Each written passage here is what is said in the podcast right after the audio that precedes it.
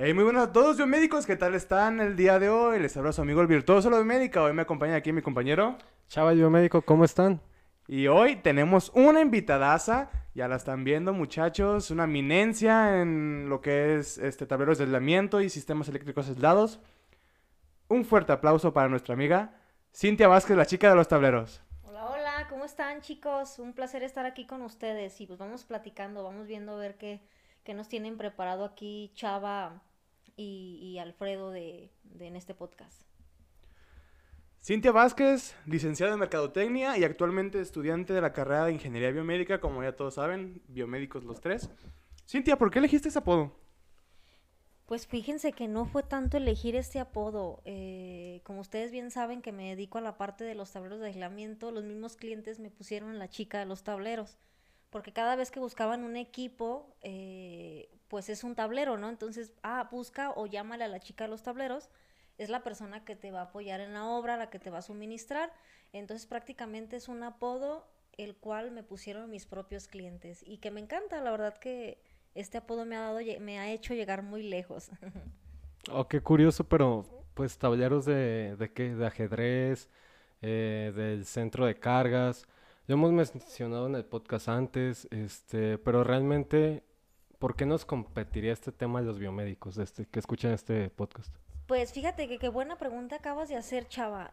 No es un tablero eléctrico como tal, centro de carga o un tablero de ajedrez, es un sistema eléctrico aislado, es un tablero de aislamiento. ¿Cómo les compete o cómo nos compete a nosotros los biomédicos este equipo? Eh, al ser considerado, según la norma oficial mexicana, un equipo médico, eh, nos compete, ojo, en la misma norma oficial mexicana NOM 001-2002 en su artículo 517 nos dice que después del director médico y director sanitario, el responsable de las instalaciones eléctricas en un hospital, en una detención crítica, es el biomédico. Por lo que nos compete directamente este tema a nosotros los biomédicos. ¿Y qué creen? Es un tema desconocido. Wow. Desconocido, como tú dices, nosotros, como ya has de saber, Cintia, que te hemos pedido muchos consejos y, y apoyo para eso. Hemos ido a, hospi- a hospitales y la verdad que nos han bateado de una forma muy linda, ¿verdad, chava? Así es.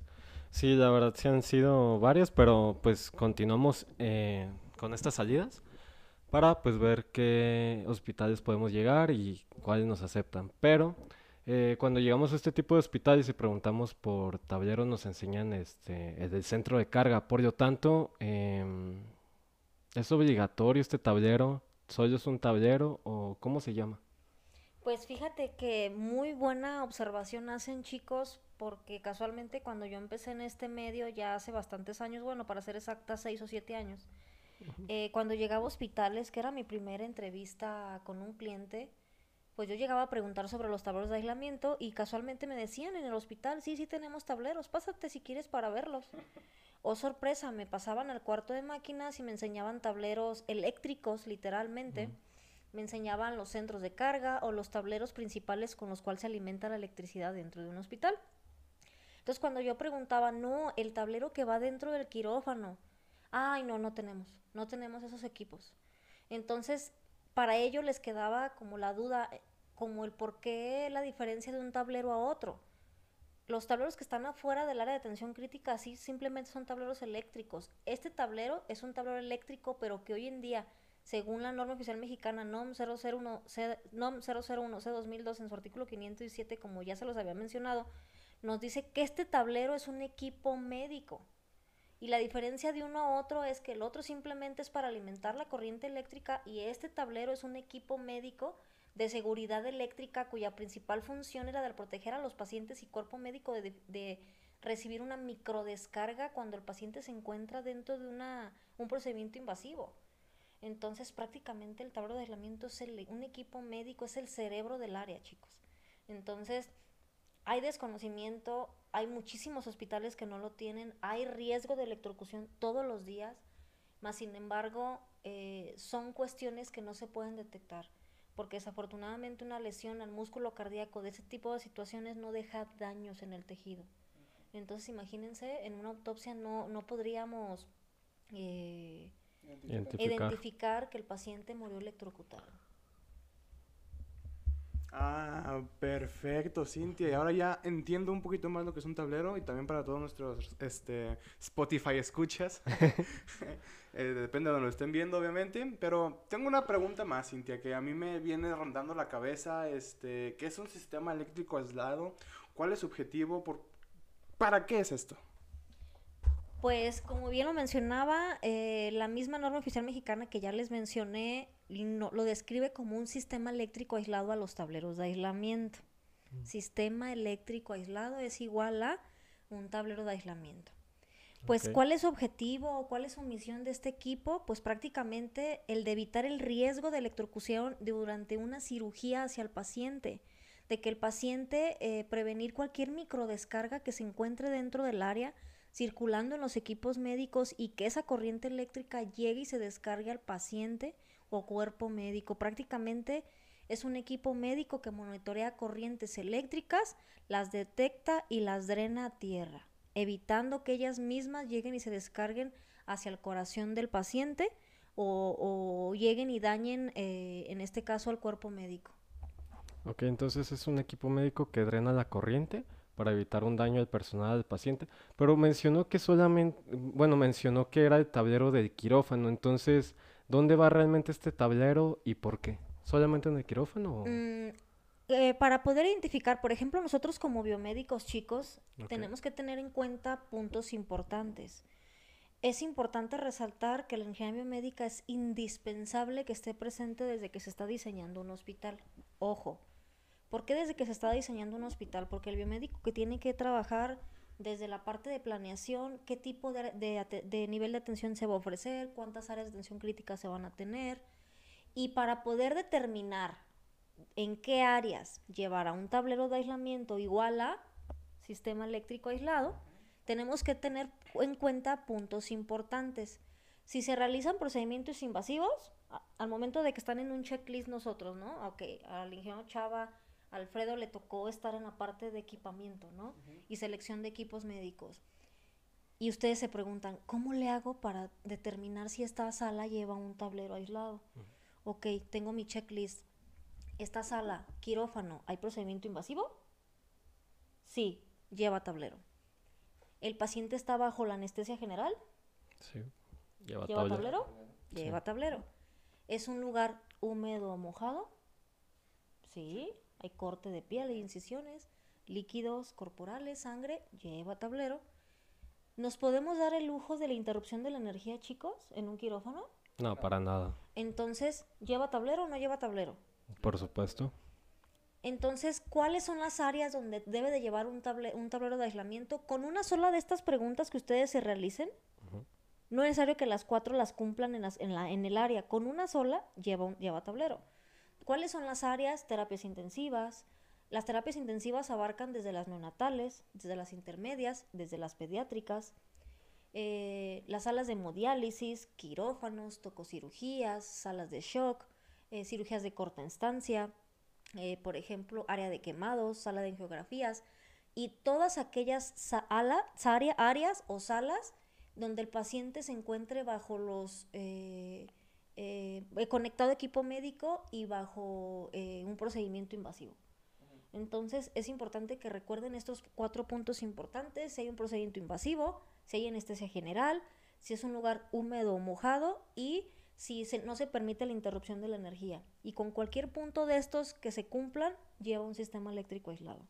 ¿Y por qué lo debo de colocar dentro de estas áreas, chicos?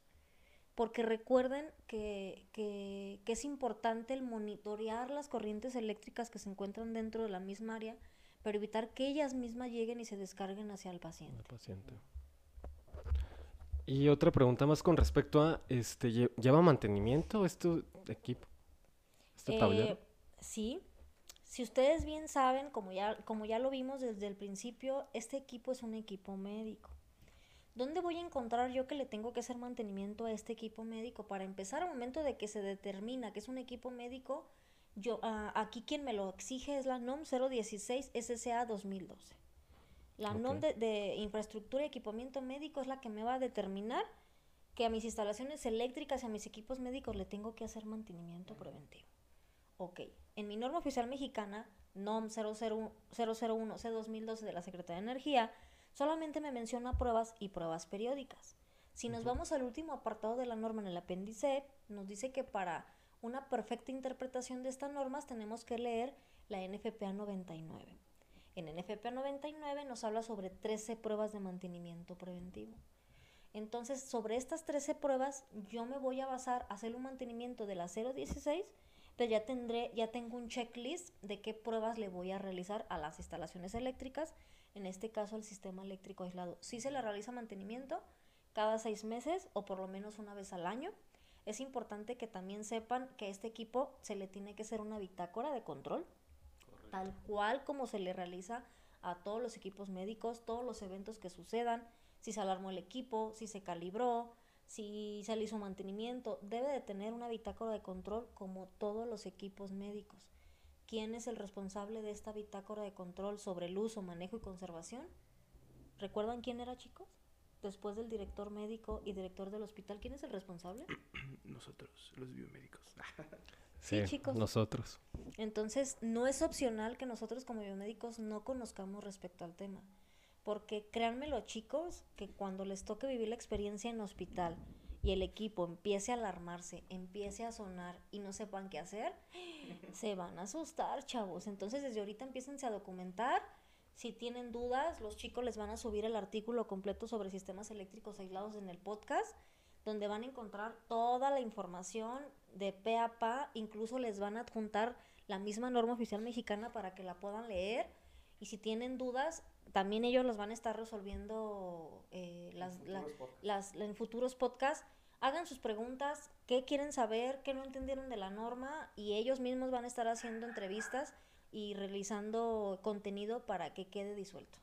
También este, en nuestra plataforma de YouTube, en nuestro canal, este podcast va a tener al final un video, entonces quédense para que vean los riesgos que puede haber si no tenemos una seguridad eléctrica, no tenemos un tablero de aislamiento, entonces continúen hasta el final y pues se van a sorprender.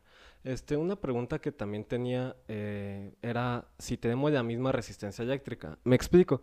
Eh, no sé si ha ido al centro típico de que pasa el señor con su cajita de toques de amperaje. Entonces todos nos tomamos de la mano, pero yo me pregunté la vez, la última vez que yo hice, ¿qué efectos tiene la corriente en el ser humano?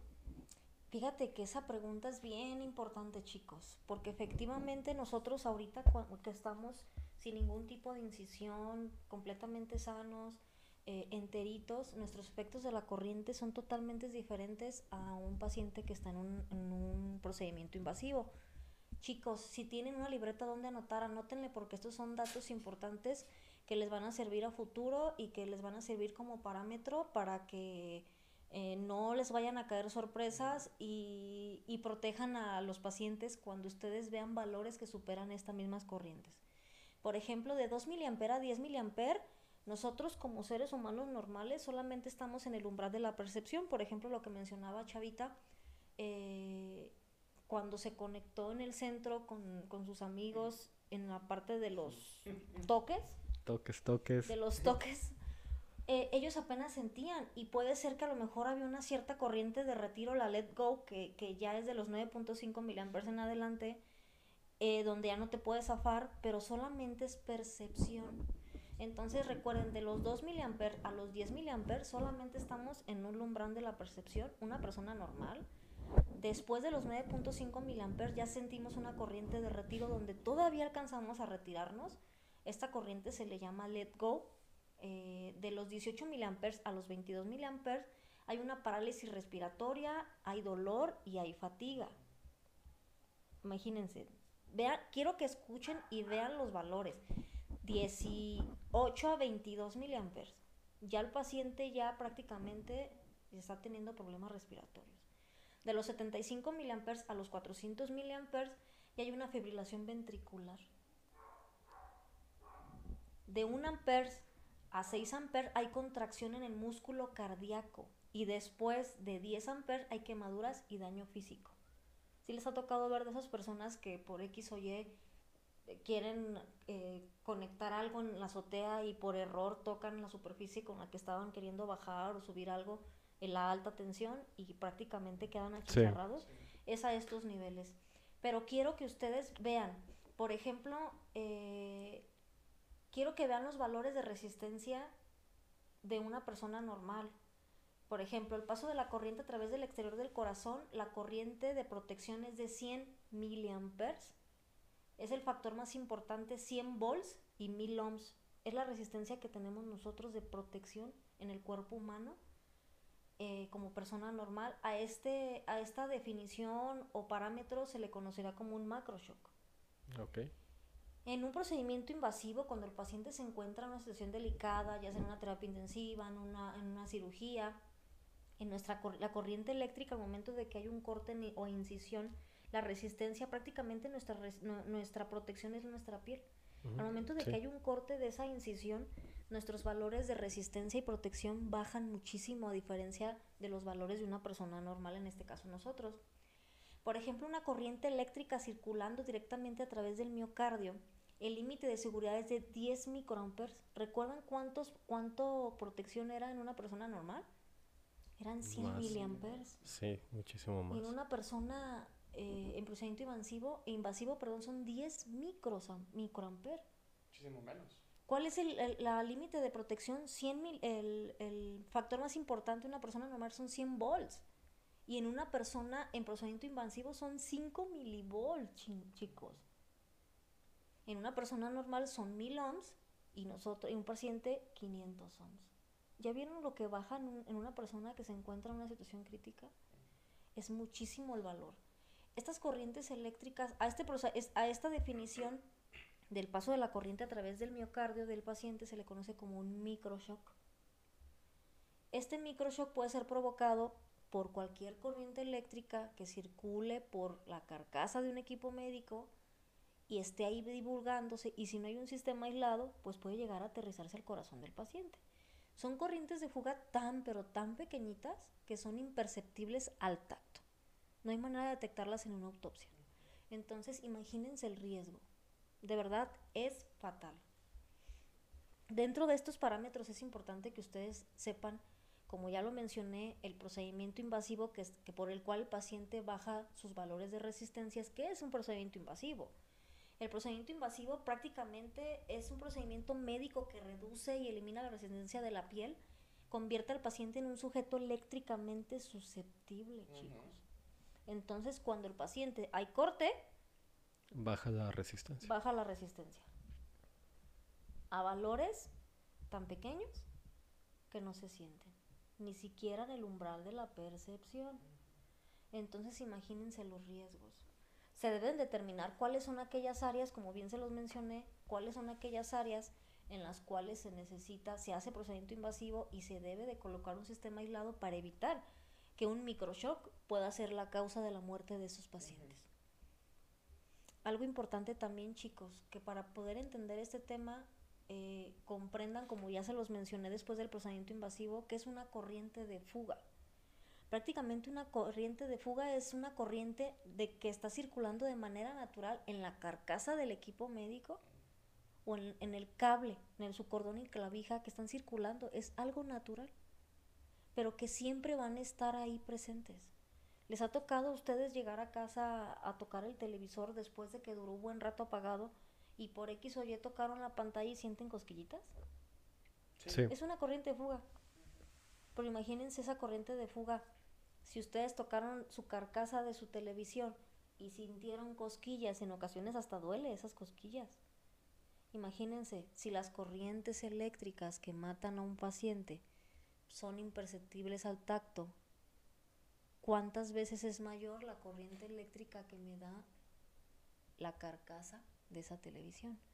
Es por ello que es importante que todos los equipos médicos que se encuentran dentro del área se conecten en un sistema aislado para que esa misma corriente esté siendo monitoreada por el propio tablero y que evite que el paciente reciba un microshock. Más o menos le van cachando la idea, ¿no? Sí, esperemos que nuestros escuchas también. Eh, llevamos entonces cuatro términos, macro, microshock, procedimiento invasivo y corriente de fuga. Este, entonces, pues ya vimos por qué es tan peligrosa esta corriente eléctrica que circula a través del corazón, ¿verdad?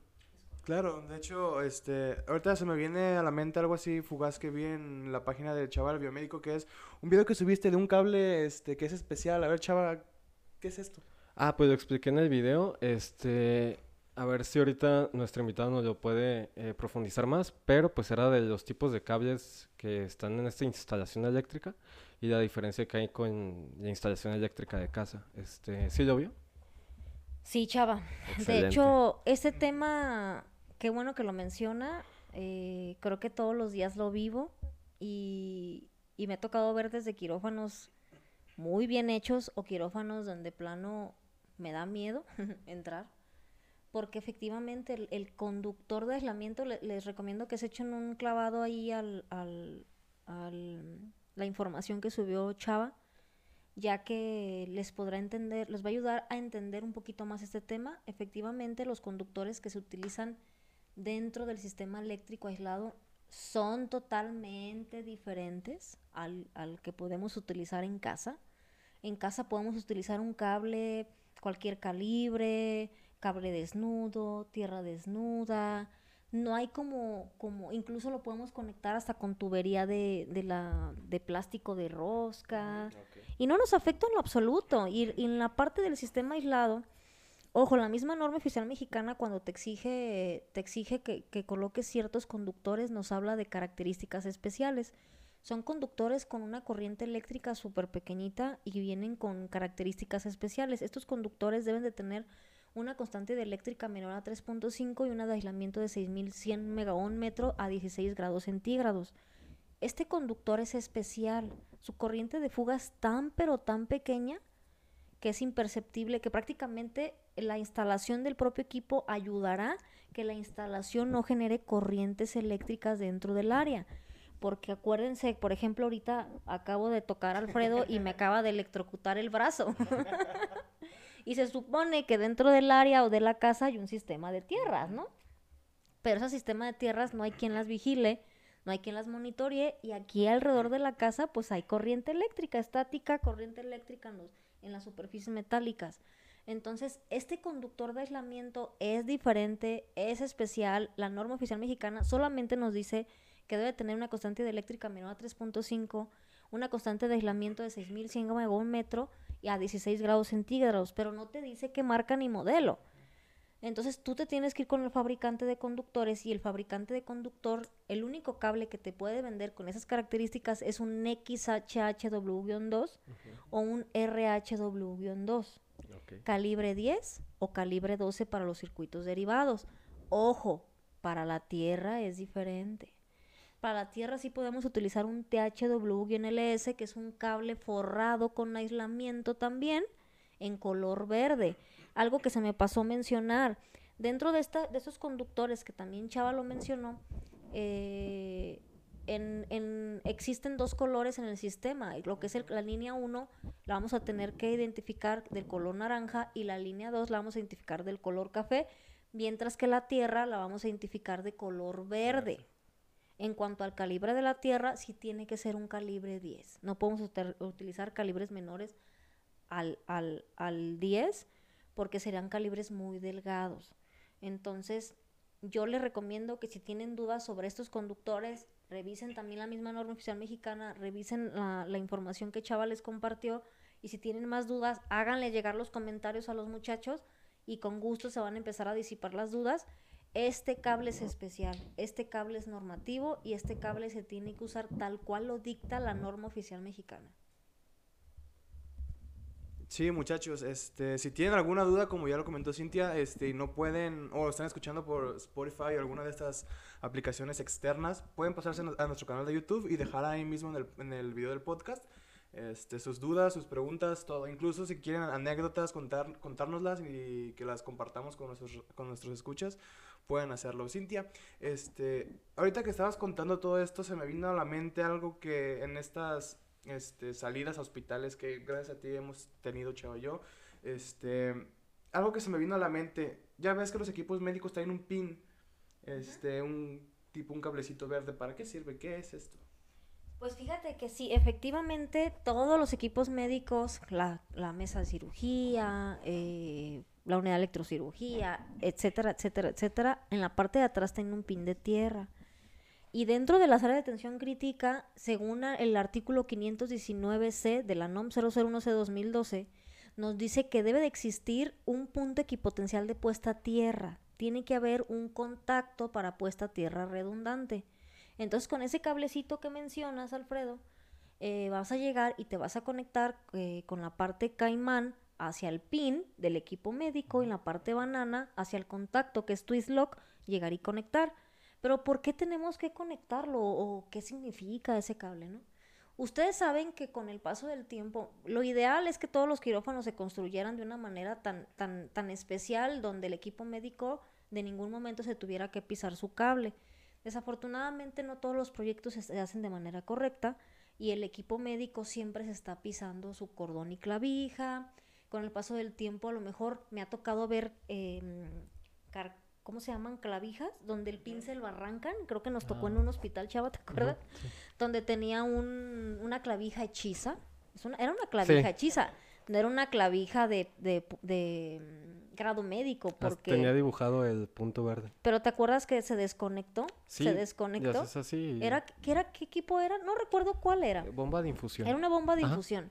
Lo chistoso es de que cuando lo conectamos al tablero de aislamiento, pues se desconectaba de la parte del equipo médico, el, cordón y clavija se desconectaba del equipo súper, de una manera tan sencilla, cuando se supone que si son equipos médicos no tiene que desprenderse de manera tan, tan sencilla. No, sí cuesta. Pues prácticamente era, una, una, clavija hechiza.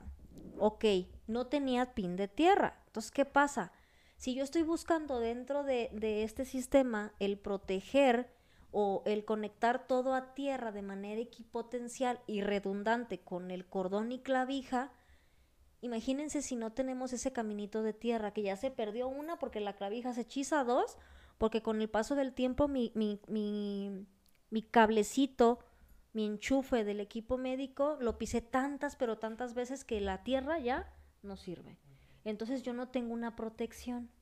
Cuando yo le doy, conecto mi equipo médico al pin y lo conecto al contacto verde, le estoy dando un segundo camino de protección. Entonces, si ya me falló el primer camino de protección, yo tengo un segundo camino para que la tierra se drene al sistema y no al paciente. Entonces, prácticamente es un segundo camino de protección, el sistema equipotencial de puesta a tierra redundante. ¿Dónde lo podemos encontrar este tema? En el 517-19C de nuestra misma norma oficial mexicana NOM 001-C2012 en su artículo 517. Chicos, anótenle, porque esta norma es nuestra Biblia. Sí, muchachos, este como ya como ya están viendo, nos estamos quedando atontados con la cantidad de información que sabe nuestra compañera Cintia. Este, desafortunadamente como ya lo comentó y como hemos estado viendo nosotros cuando vamos a, hospitales, este tema de la seguridad eléctrica no es tomada con la importancia que, que, se debería. Ya, por ejemplo, nos contaron una, anécdota que les tocó a ustedes dos. ¿Tú has visto, por ejemplo, cuando vimos que instalaron mal un tablero de aislamiento? Ah, estaba totalmente chueco, salido, ni siquiera el marco estaba bien, o sea... por favor, muchachos, no hagan esto y mucha conciencia. ¿Alguna otra cosa que hayas visto así que tú digas, no, esto no? O como la lámpara, que también es una mala instalación, mala praxis. Pues en, dentro de hospitales nos vamos a encontrar muchas cosas. Por ejemplo, lo que menciona Chava, las lámparas de, cirugía no me las conectan al tablero, es un equipo médico de soporte de vida y el momento de que se conecta a un sistema aislado, aún estando en presencia de un cortocircuito franco, jamás se nos va a ir la energía porque estos sistemas están preparados para soportar este tipo de cortocircuitos. Entonces, esa es una. Dos, me, me, ha tocado entrar a hospitales donde están en remodelación o construcción nueva y emiten, omiten el, el colocar estos equipos médicos de protección en las áreas de atención crítica donde el paciente se encuentra en procedimiento invasivo. Pues, ¿cuáles son las áreas donde me ha tocado que no lo ponen? Terapias intensivas, hemodiálisis, en la sala de hemodinamia, todas las áreas donde de verdad hay procedimiento invasivo y el paciente llega eh, pues, en situación delicada y no lo ponen. ¿Y qué creen que me dicen? Es que mi biomédico me dice que en terapia intensiva no hay un procedimiento invasivo. Chicos, el procedimiento invasivo no solamente es cuando hay un corte de piel. Nota.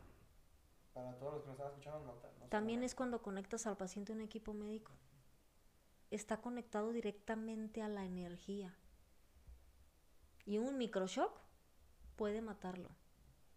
Recuerdan que es un microshock, ¿verdad? Paso de la corriente a través, directamente a través del corazón del paciente. Con corrientes de protección tan pequeñas que no se sienten. Entonces imagínense, una terapia intensiva donde el paciente lo tenemos monitoreado todo el día, conectado a un ventilador mecánico, donde está totalmente conectado a la energía, ¿no lo estamos invadiendo al cuerpo? Claro que sí. Sí, totalmente. Entonces imagínense, un hemodiálisis es un pro- procedimiento súper invasivo. Una hemodinamia, procedimiento directamente al corazón, ¿es invasivo? Sí, pues llega hasta el corazón. Entonces, ¿por qué mi- mis, mis compañeros biomédicos dicen que no hay procedimiento invasivo y no lleva un tablero, chicos? Sí lleva. Yo les recomiendo que lean la norma. Si tienen dudas, se pueden acercar con los muchachos, se pueden acercar conmigo. Mándenles mensajitos. Oye, ¿sabes que tenemos dudas? Estoy en un hospital, estoy en un proyecto nuevo. No sé cómo justificar un tablero de aislamiento. Recuerden los cuatro puntos importantes. Si, el si, si hay procedimiento húmedo mojado, si el paciente se encuentra bajo la anestesia general, si el, el área no se puede quedar sin energía, si está el paciente en un procedimiento invasivo. Si estos cuatro puntos están presentes, por lo menos uno, en un área de atención crítica, lleva un sistema aislado. Entonces, de verdad, chicos, se están muriendo todos los días las personas electrocutadas sin darse sin cuenta saber. que murieron que electrocutadas. Porque como ya se los volvió a repetir en, ter- en la tercera ocasión, esta corriente eléctrica es tan pero tan pequeña que es imperceptible al tacto. Y ojo, no deja daños en el músculo cardíaco, no deja lesiones, No deja por lo que una autopsia no hay manera de, de identificarlo, chicos. Ok, entonces esta es una maravillosa justificación. ¿Habría algo más que añadir a esta justificación para usar los tableros? ¿Y algo más? ¿Qué normas usted usa? ¿En qué se basa todo lo que nos compartió? Ujú. Para que les quede claro. Pues como para culminar con la, con la justificación, nada más recuerden que los tableros de aislamiento tienen la función de proteger a los pacientes y personal del hospital de recibir una descarga eléctrica causada por fallas a tierra, manteniendo al mismo tiempo los equipos electromédicos encendidos. ¿Y cuáles son las normas oficiales que rigen eh, este sistema? Pues la, la principal, que es la NOM 001-2012 de la Secretaría de Energía, específicamente en su artículo 517, la NOM 016 de infraestructura y equipamiento médico y la 025 que habla también sobre terapias intensivas de Secretaría de Salud. Estas normas obviamente no te van a mencionar como tal el tablero de aislamiento, te hablan sobre instalaciones eléctricas, pero te derivan. Y en, el apartado de la misma 016 te dicen en el apartado 3.1 que para una correcta interpretación de esta norma en cuestiones eléctricas tendrás que vigilar, revisar y analizar la norma eléctrica que es la NOM 001-2012. Por ende, al momento de que mi norma de Secretaría de Salud de Infraestructura y Equipamiento Médico me dice que aquí yo no te hablo sobre los equipos médicos eléctricos, te derivo a la norma eléctrica, entonces me tengo que aventar el 517. El 517 dice que el biomédico es el responsable. Entonces, ojo, biomédicos, tienen que leerla, tienen que analizarla, porque somos responsables sobre el uso, manejo y conservación de las instalaciones eléctricas en las áreas de atención a la salud. Pero, Cintia, si a alguien se le hace pesado leer que no tengan el hábito, son pocas páginas en el artículo, ¿no? Son ¿Cuántas 30. son? 30. Entonces, una por día durante un mes, este, dos por día, 15 Pero a ver, días. honestamente, eh, me consta porque Chava ha leído el artículo. Me consta, me Buenas consta. lecturas. Ajá, porque me ha preguntado, oye, en la página fulanita no la entendí. ¿Es difícil interpretarla? ¿O, o, o cómo? Yo, es que yo lo veo de manera diferente porque Ajá. yo la he leído muchas veces, pero Sí. ustedes que son como, como nuevos en el tema, ¿cómo sienten el artículo? ¿Se les hace difícil? ¿Se les hace redundante? Mm, ¿Se les hace que, que no, es, que no es muy explícito? ¿Cómo lo entienden ustedes? Porque yo sé que con, con su visión, el resto de lectores y, y- y escuchas van, a, van a concordar con lo que ustedes piensen. Sí, podríamos coincidir, este, como... Empieza tú.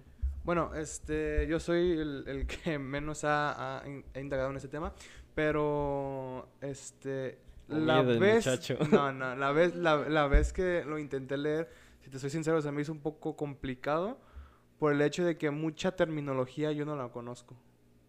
Y no es un tema que se toque en la escuela, por lo menos en nuestra escuela no se toca. Que es lo de instalaciones eléctricas, todo esto. Sí, to- sí tocamos materias hacia esto, pero no como tal un- un- algo relacionado con esto. Sí se hace un poquito denso de leer, y más si no te gusta la lectura, que si estás en esta carrera y no te gusta la lectura, salte. pero es denso de leer, la interpretación es un poquito más difícil, pero yo recomiendo que la lean porque la verdad la información que viene ahí vale oro. De mi parte, este, yo tengo una clase con un profesor que rifadísimo, o sea, qué buenas clases da respecto a todos estos temas de seguridad con equipos. Eh, un saludo, profe. Este, pero am, en- de mi parte, al leer la norma, solamente me costó un poco ir hilando de la, los, ¿cómo, cómo decirlo? Pues los artículos. la referencia, sí. Índices y subíndices. Ajá, de, de regrésate acá para que lo entiendas y luego acá te manda otro, entonces vas teniendo como una hilera, pero todo es para el fin de entender, de comprenderlo. Y una vez que ya le hayas como que debes ir a la plaza y que te mandan a diferentes puestos, o sea, vas recabando información de tal manera que puedes entenderlo. Y son 30 páginas que al inicio sí me costó por la frecuencia, pero... Son digeribles. Ajá, Son Se digeribles, puede. la verdad. Sí o se sea, puede. es un librito pequeño. O sea, si te vas a normas ya completas, sí está muy difícil, pero... se aumenta la- el tamaño. Las 30 páginas solamente es sobre hospitales, Ajá. porque la norma entera de instalaciones eléctricas es de más de mil hojas. Pero el artículo que habla solamente de hospitales y que le compete al biomédico es el 517 de 30 hojas, para que no se asusten, chavos. Hay normas más, perdón, chava, te interrumpí.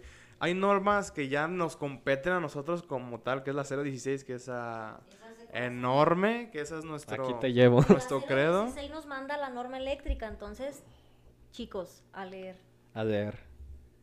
Y bueno, muchachos, hoy hasta aquí lo dejamos.